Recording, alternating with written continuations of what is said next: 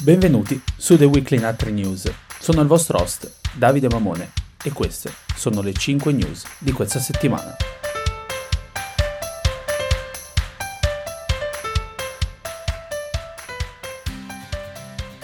Iniziamo questa puntata con un pizzico di ottimismo perché ne abbiamo davvero bisogno in questo periodo.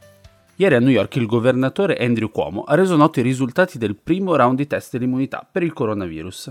Il campione è stato di 3.000 newyorkesi sparsi per tutto lo Stato e il risultato è stato significativo. Nella città di New York il 21% dei testati è risultato positivo al Covid. Di per sé non è una bella notizia, penserete voi, ma in realtà ci sono le basi per intravedere un filo di ottimismo.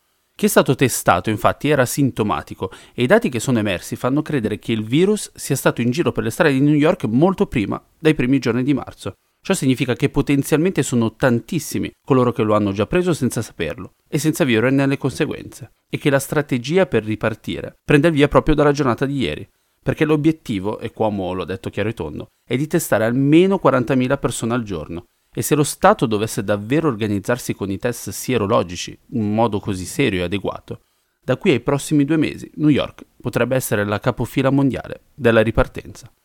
A proposito di ripartenza, ma voi lo sapevate che se siete disoccupati o in condizione di furlough, in America potete accedere al programma di unemployment del vostro Stato e di conseguenza anche prendere 600 dollari in più a settimana garantiti dal governo?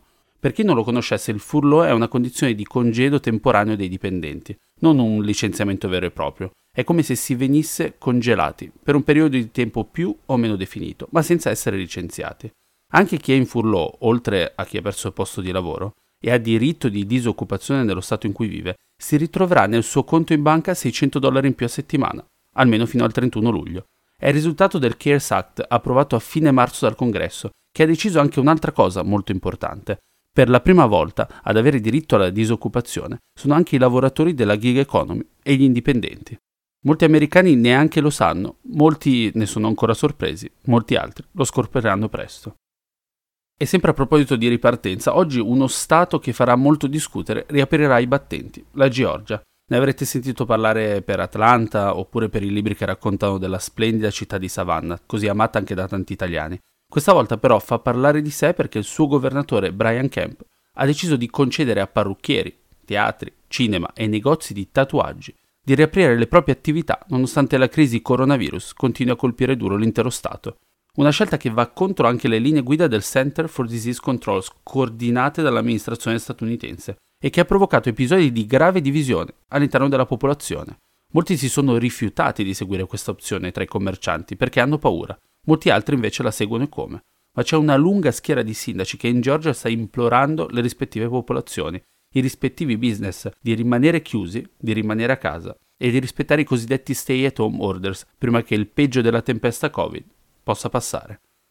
Coloro che intanto sembrano resistere alla tempesta Covid con un pizzico di creatività sono le persone che su Instagram hanno utilizzato in queste settimane tre hashtag Matt Winning, Between Art and Quarantine e Getty Museum Challenge. Di che cosa si tratta? Sono una serie di persone, molti artisti ma molti anche semplici appassionati amatoriali, che con musei e gallerie chiuse hanno deciso di fare loro arte, riproducendo quadri famosi in modo alternativo e originale, e postando le foto di queste riproduzioni su Instagram.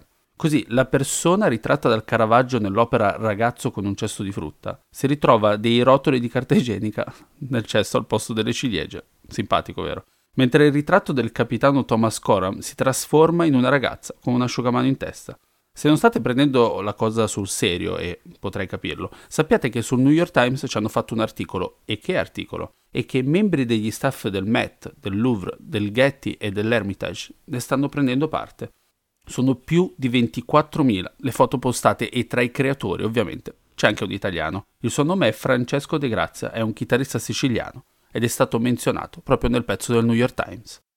A proposito di creatività, commentate un po' voi questa scelta. Sembra che anche Jeff Bezos, proprietario di Amazon, si sia ridestato dopo mesi e mesi e mesi trascorsi lontano dalla guida della sua mega azienda. Mesi in cui ha sempre delegato ai suoi vice ogni scelta operativa, scegliendo invece di godersi la vita e il suo denaro. Ebbene, con il coronavirus il capitano Bezos è tornato a guidare la nave Amazon.